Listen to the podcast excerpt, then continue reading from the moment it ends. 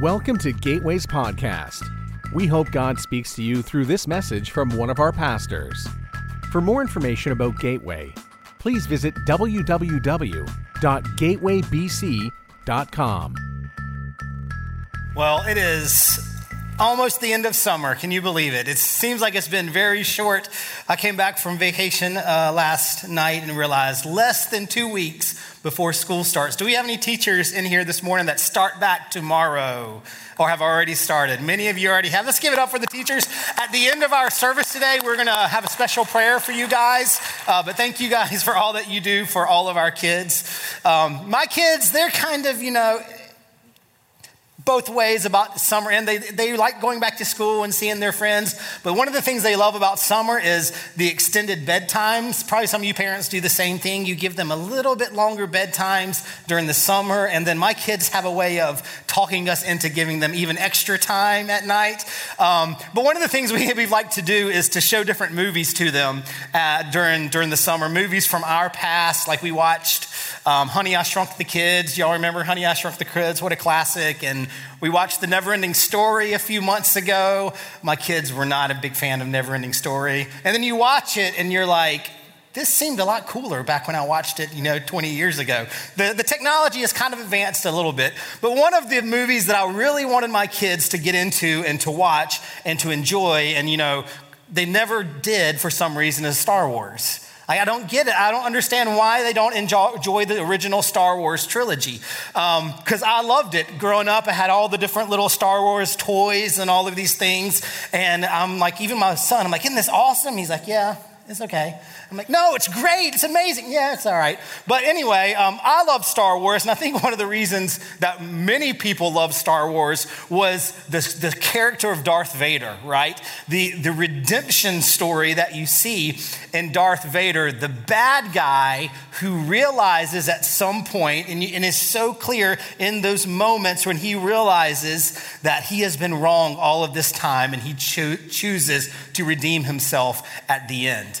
Um, and I think many, there's many movies that are like that. They have this redemption arc, if you will, where, where a main character who is, who is evil, who is the bad guy, something happens and he becomes the good guy. He realizes his wrongs and he changes his ways. Or, or situations where uh, the story or the, the outlook seems hopeless and, and it's full of despair. And then something happens to, to change the course of that character's life or the story in the movie. And and it ends up being a hope filled situation or a story of success. I think we as humans, in general, we kind of we, we just gravitate toward those types of movies and those types of stories because it's written into our hearts. Because it is the story of the gospel. It is the story of all of human history. When you read scripture from beginning to end, you realize that every one of us has a redemption story. Humans as a whole, our race has a redemption story that we were lost, we were dead in our sin without Jesus. We were enemies of God. We had turned away from all that He had given us.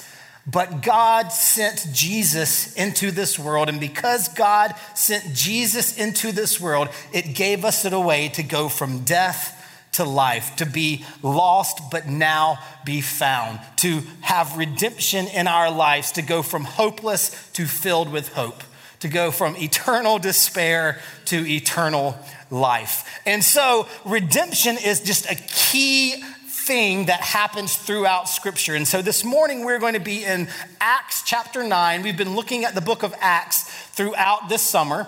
And up to this point, Luke, the author of Acts, has really focused in on the disciples. And not just the disciples, but really, if you want to really understand it, how the Holy Spirit, how God, through the Holy Spirit, has been working through the disciples to, to establish his church. And not just establish it, but to grow it, to exponentially grow his church from a small spot in Jerusalem out to the ends of the earth. And by the end of the book of Acts, you see the church has reached into every corner of the earth and is growing and getting stronger and stronger. But it's not just because things have gone easy for the church. It's not because everything went well. It's in the midst of persecution. It's in the midst of very trying times. It's in the midst of governments and, and other religious leaders who are really upset with these Christians because they're claiming someone else to be God Jesus. They're claiming Jesus to be the Lord and Savior, and they don't want that, so they are persecuting the church. And while the church is being persecuted, God and His Holy Spirit is growing the church even greater and even greater. And in this story today that we're going to look at is, is a new character that has just been introduced in the book of Acts, a man named Saul. So what we know about Saul is Saul was, a, a, as a child, was born in a place called Tarsus, which is uh, in Rome. It's a part of the Roman Empire. So he was a Roman citizen, but when he was very young, we know that he moved to Jerusalem with his family and began to study Jewish law and had a Jewish education under some well-known Jewish Pharisees. And so, even though he was a Roman citizen, he was also just the prototypical Jew of all Jews. The, if you were looked at a kid and you wanted the, the child that everyone wanted to have, he knew the Jewish law, he knew the Jewish regulations, he knew the Jewish religion, and he knew all of it. And so he grew in a lot of influence within the Jewish um, religion at the time in Jerusalem. And he had actually gotten so much influence and he was known well enough that we find out that the Jewish leaders actually put him in charge of some, some pretty bad things that we're going to read about today. So, what happens now in the book of Acts, chapter 9, is we are introduced to one of the greatest stories of redemption of all time. The greatest story, I would say, is the story of God saving humanity. But right in the midst of that is this story of this man named Saul, who is almost a, De- a Darth Vader like character in the Bible, in that he was going around and persecuting Christians and then becomes a Christian himself. So let's start off actually in Acts chapter 9, 8, where we begin to learn about this man named Saul who was a Roman citizen, grew up learning all of the, the Jewish laws, was a Pharisee of Pharisees, was high up in the religious order in Jerusalem. And this is what he is doing in this moment when the church is beginning to grow and Christians are beginning to flourish in Jerusalem and the surrounding areas. So, 8, verse 1. Stephen has just been stoned, one of the first Christian martyrs because of witnessing to Jesus. And it says this, and Saul approved of his execution. So Paul, Saul was, was well known enough, had enough authority that they looked to him, and he was the one who was approving of what was going on in this, in this execution.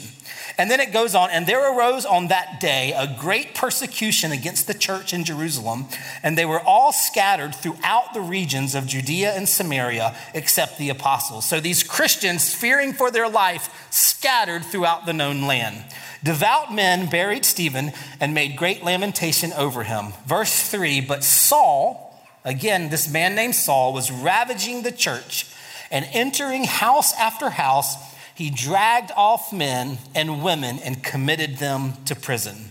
So, if you can think of any person who was the antagonist in the book of Acts, who was the bad guy, that, that if you began to watch a movie centered on the book of Acts, when uh, Saul was introduced, he would be that Darth Vader character. He would be the one that everyone says, oh no, Saul's coming. He's coming to kill. He's coming to murder. He's, he's coming to persecute. He's coming to drag Christians who believe in Jesus out of their homes and throw them into jail.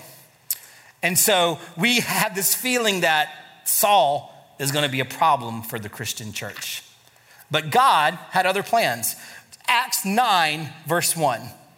This is what happens. But Saul, still breathing threats and murder against the disciples of the Lord, went to the high priest and asked him for letters to the synagogues at Damascus, so that if he found any belonging to the way, which was Christianity, any followers of Jesus, men or women, he might bring them bound to Jerusalem. So Saul has decided that he wasn't just going to stop in Jerusalem, he was going to go beyond. Damascus, about 150, 135 miles away from Jerusalem, maybe a two week weeks uh, journey if you're walking. So he was that determined to get rid of people who loved Jesus that he was going to take a two weeks journey up to Damascus to pull the Christians out of Damascus, bring them back to Jerusalem so that he could throw them into jail. Now, what I notice with this, and this is what I think about with Saul and really with all of the Jewish leaders of that time, this is an important note, is that Saul was persecuting the very God that he thought he was serving. Think about that for a moment.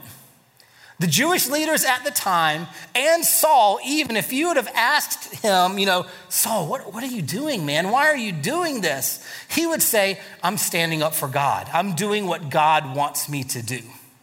It's amazing to realize what has happened to these Jewish people.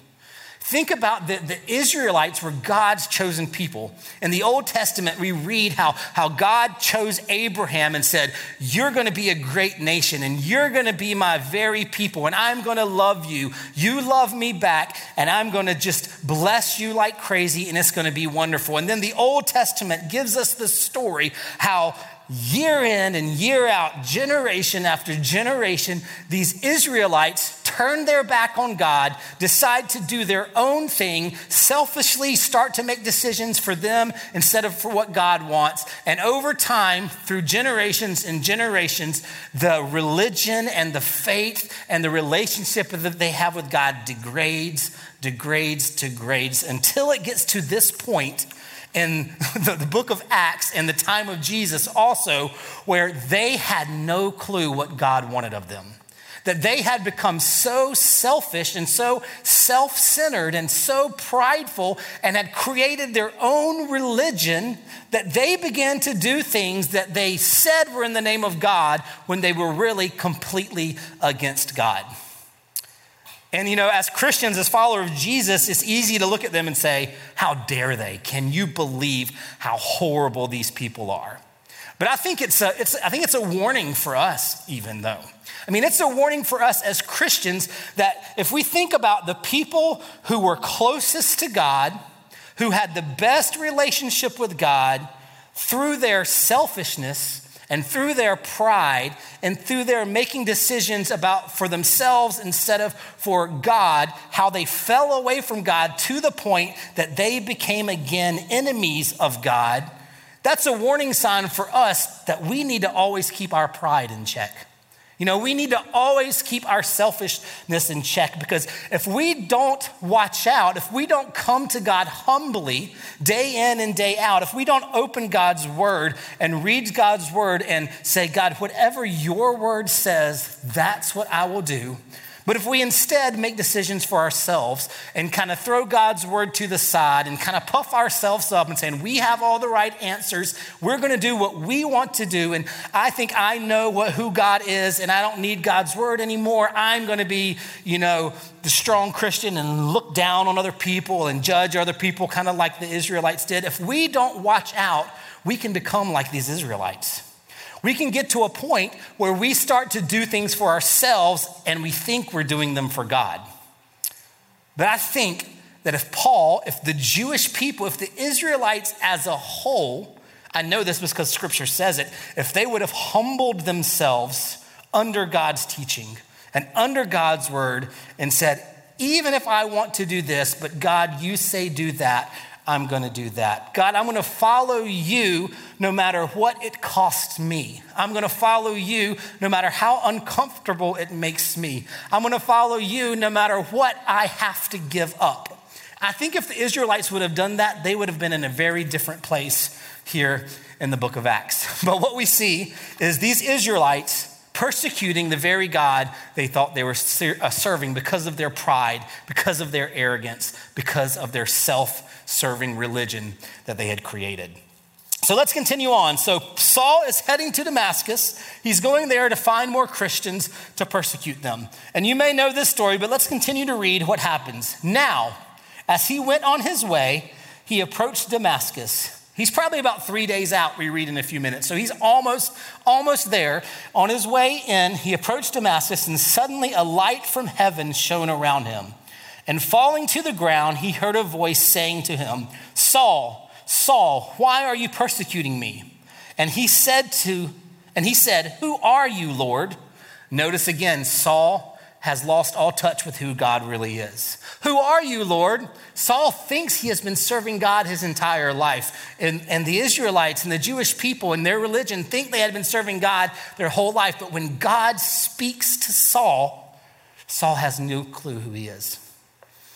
That can be scary if you think about it. If God were to speak to you today, would you recognize his voice?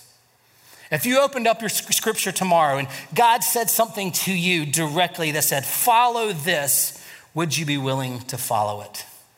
Or do we let so many other things in our life and so much busyness and work and all of the different things that this world can offer cloud our ability to hear God so much that we walk around more like Saul than we do like Christians? That if God were to speak to us in a moment, we'd have a hard time hearing it. Who are you, Lord? Saul says. And Jesus said, I am Jesus whom you are persecuting. But rise and enter the city, and you will be told what you are to do. It amazes me that, that we can so easily forget about God, that we can so easily ignore God, that we can so easily begin to lose focus of God when we read in Scripture, like the images of God are like blinding lights full of glory and full of honor. And then you read in Isaiah that when there, someone sees God and, and the robes of his, the, tra- the train of his robes fills the temple, and all they can do is bow down because the, the, the glory of God is so great and so big that I have a hard time myself imagining how amazing God is, how glorious and how full of just light and holiness and purity God is. Like when, when God is presented in Scripture, it's not just like, you know, some other guy who's there to help you out. Sometimes we treat that God, God that way. It's not like a granddad who's there to, you know, give you the things that you want. Sometimes we treat God that way. This is a light filled king of glory who is, who is shining down on Saul and saying, Saul, guess what? I don't care what you want to do, and I don't care what you were going to do. I am the Lord. I am the king. I am the creator of all things, and what I say you do, that's what you're going to do.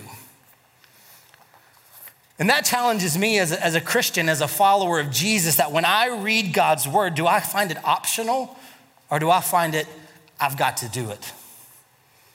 Because Saul heard from Jesus and Saul knew, I've got to do what Jesus says I've got to do.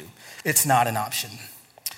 Acts 9, 7 through 19. So let's read the rest of this, this story. The men who were traveling with him stood speechless, hearing the voice, but seeing no one. Saul rose from the ground, and although his eyes were opened, he saw nothing. So they led him by the hand and brought him into Damascus. And for three days he was without sight and neither ate nor drank. So Paul has been blinded by this light. The, the glory of Jesus that shone on Paul has blinded him. Now there was a disciple at Damascus named Ananias. And the Lord said to him in a vision, Ananias. And he said, Here I am, Lord. And the Lord said to him, Rise and go to the street called Straight, and at the house of Judas look for a man of Tarsus named Saul, for behold, he is praying. And he has seen in a vision a man named Ananias come in and lay his hands on him so that he might regain his sight. Now imagine with me as if you were Ananias. So Ananias was a Christian, a follower of Jesus no doubt he has heard from Jerusalem and from the other Christians who were, who were fleeing from Jerusalem to get away from this man named Saul and from this persecution. He has heard everything going on in Jerusalem. And God says to Ananias, A man named Saul is in your town. I want you to go to him, lay your hands on him to give him sight. And Ananias is like, Wait a second. Is this, is this Saul, Saul? You know, is this the Saul that I've been hearing about, Saul? You got you got to be mistaken, God. That can't be right. This do you know what Saul has been doing? Do you know who this Saul is? That's what he says. Look at this next verse here. Ananias Verse 13, but Ananias answered, Lord, I have heard from many about this man, how much evil he has done to your saints at Jerusalem. And here he has authority from the chief priest to bind all who call on your name. It would be like if you can think of the person in your life that has wronged you more than anyone else in your life. Think about that person, or the person in your life that you think about that person, you say, Yeah, that person is probably the furthest from God of anyone that I can think of. It would be like God coming to you and saying to you, I want you to go to that person's house. I want you to knock on that person's door, and I want you to tell them about my love, and I want you to pray with them. What would your response be? You know, putting it in those terms, you're like, wow, can you imagine what Ananias was feeling in those moments? God coming to him and saying, go visit the very person that is trying to kill you and stamp out your faith. And so, of course, he's, he's a little bit hesitant. But the Lord said to him, verse 15, Go, for he is a chosen instrument of mine to carry my name before the Gentiles and kings and the children of Israel. For I will show him how much he must suffer for the sake of my name. So this would be like if God were to say to you, not once you go to this person that that that you have, have this animosity towards, this person who has wronged you, this person, once you pray for them, guess what's going to happen? They're going to come to me, they're going to know me, they're going to surrender in faith to me, they're going to repent of their sin, and they're going to become the greatest missionary ever in the world. I kind of like that story a little better, right? That makes me think, oh, maybe I'll do this. And so God says, this is what's going to happen with Saul. So Ananias, verse 17, departed and entered the house, and laying his hands on him, he said, Brother Saul. Notice what Ananias calls him Brother Saul. Already, Ananias has heard a word from God, said, This man who was evil, this man who has persecuted Christians, this man who has wronged you in so many ways, now is a follower of Jesus. And so Ananias calls him brother Saul. Could you imagine if the person who wronged you the most comes to know Jesus? Would you be able to still call them brother or sister? Or would we be able to forgive them in the way that Ananias forgives Paul? Brother Saul, the Lord Jesus, who appeared to you on the road by which you came, has sent me so that you may regain your sight and be filled with the Holy Spirit. And immediately something like scales fell from his eyes, and he regained his sight. And then he rose and was baptized, and taking food, he was strengthened.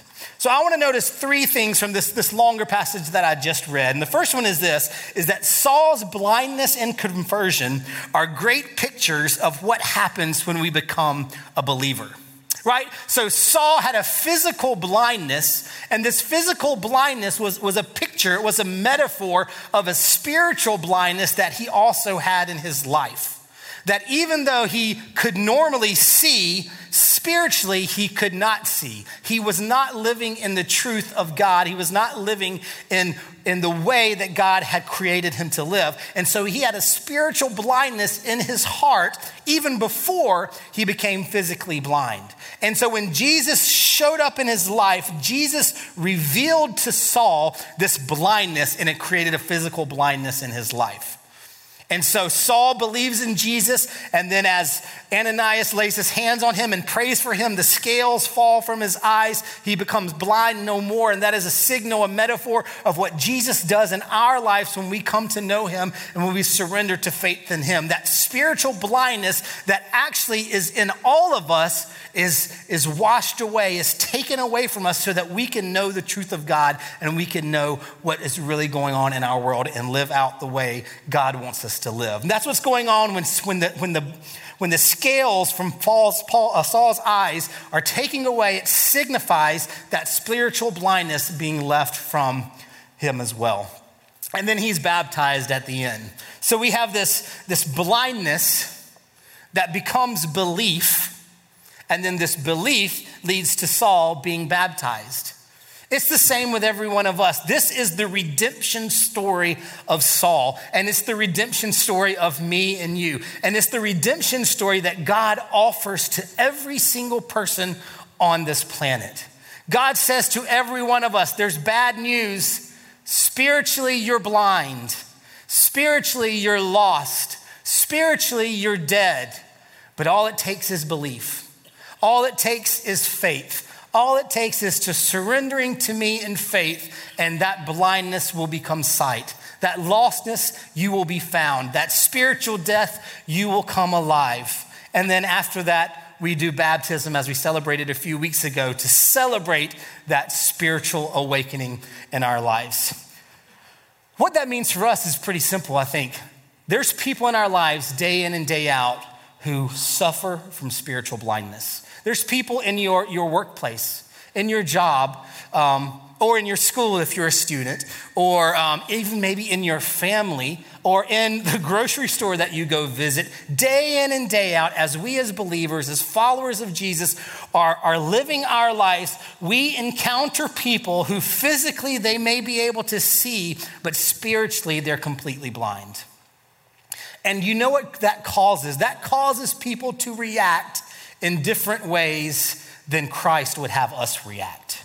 We can't expect people who are spiritually blind to act in ways as if they can spiritually see.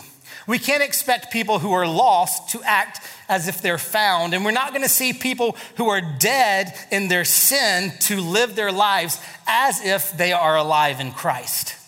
We have to recognize and realize that we are the ones that are called to go out and show these people a different way. When we run into a coworker or somebody at, at a, a, place that we go, or maybe on the, on the football, football field or soccer field or in our schools, and they react in a, a negative, harsh, maybe in a way that offends you a little bit, we need to recognize it's spiritual blindness that's probably coming through. It's nothing personal. And the way we react, we have the choice of feeding into that, or we have the choice of showing them the love of Jesus to help and try to pull them out of spiritual blindness. We have to realize that this spiritual war is going on in everyone's life every day, and every single person that we meet, every person we talk to, and every person that we react with. It's easy just to, to take it on the face of things and say, well, that person's mean. Well, that person's rude. Well, that person's impatient. Well, that person's this. That's easy to, you know, just throw out the words of, I don't, I don't want to deal with all these people that are this way. But if we really take the time to recognize what, what Acts 9 teaches us, that, that there's spiritual blindness that is deeper than these, these little characteristics that we might call people, and that God is calling us to reach deeper into people's life, to care a little bit more, to actually go a little bit deeper with them so that we don't just write them off with these little characteristics. We can help people move out of spiritual blindness into life, like Ananias did with Saul. But here's the thing, and this is my next point that I, that I recognize here is that Ananias and even others were very skeptical of what God was doing. They were very skeptical of what God was doing. Let's look again at what Ananias says in Acts 9 after he hears about um, Saul's in town and God wants him to go. Again, he says, Ananias answers, Lord, I have heard from many about this man and how much evil he has done to your saints at Jerusalem. So he is thinking about Saul's past and saying, God, I know Saul's past. I know what he has done. Based on his past, I don't think you've got this right. I don't think I'm the man for this job. And do you know that even, even later, like even much time has passed, Saul continues to grow in his knowledge of Jesus and follow Jesus and share the love of Jesus in Damascus. He then travels down to Jerusalem to try to try to kind of meet up with the disciples. And again, the disciples are very, very skeptical. They won't let him into the congregation, into their group for a while until they hear testimony from other people. So it wasn't just Ananias, it was everyone in general was very skeptical of what God was doing. And I think that gives us uh, another picture into the fact that we as Christians, we have a hard time understanding how deep God's grace really goes. We have a hard time really understanding the depth that God's grace will go to pull somebody out of sin. We have a hard time really understanding these redemption stories or things that we need to be celebrating instead of being kind of skeptical of. You know? Um, it's, it's pretty amazing that, that, that God didn't require anything of Saul before he changed his life. He didn't require you, Saul, you have to do A, B, C. You have to meet these four or five expectations, and then you can start preaching about Jesus. Then we'll call you a Christian. Then we'll call you a follower of Christ. No, it was God said, Saul, you were this way. Now you're not going to be that way anymore. I'm changing your life in this moment, and from this moment on, you're a follower of Jesus. God's grace met him right where he was and changed his life radically in that moment. And so we need to be ready to welcome with open arms people whose, who God's grace has changed radically despite what their past is, despite what things may have happened, despite even the, way they, the ways they may have wronged us or people we know in the past. God calls us to recognize when, when He changes people's life, we as a church are the ones who need to be bringing them in and caring for them and loving for them so that they can take the next step in their faith. And here's the last thing, and this is probably the most important thing of all. As I read this scripture and as I look through this as a whole, it's this truth that Saul's past did not disqualify him from his present calling. Saul's past did not disqualify him from what God wanted to do with him. And it's the same with every single one of us. And so I don't know where you are spiritually, where you are in your faith journey, um, but there's probably, knowing the size of this room and the people in this room, there's probably people in here who have bought into the lie that because you have done this in your life, you can't be used by God. Or I have, I'm struggling right now with this in my life, and because of this, I can't serve here or there in this capacity. Or there's no way I'll ever do anything great for Jesus because, and you go back to something in your past. Or I can't talk to my friends about Jesus because they've seen me at my worst. Or they've seen me when I was doing things I shouldn't have been doing. Do you know how many people knew who Saul was? Everyone knew he was. Everyone knew his past. Everyone knew what has happened, what he had been doing. God radically changed his life, and boom, his message changed immediately. He went out and shared the news, good news of Jesus. There's no greater thing you can share than a mess in your life that becomes a message of the gospel of Jesus. And so, because of your past, God has given you a great message. Not not your past disqualifies, disqualifies you from having a message. So Saul's past did not disqualify him. That also means that if we see someone who God has radically changed their life, it doesn't matter what their past is. It doesn't matter what they've done. We can meet them where they are and we can bring them alongside of us from that point on. So, whether you're the person who is dwelling over your own past or you're the person who sees someone else's past and so you disqualify them. There's a message for both of us. God's grace is bigger than any sin. God's grace is deeper than any depths that we have been in. The love of Jesus and the cross can cover every sin that has ever been committed in the entire world. It can take everyone's past and eradicate it so that every single person has a better future, a future of hope, and a future of God's love in their life. So, what I want to do is, I want to pray for us, and the band's going to come back out. And I want to pray um, just what we've been talking about this morning that in your life, in your past, it doesn't have to determine your future, but God can determine your future, every one of our futures, and every one of the people you know in their futures. Let's pray.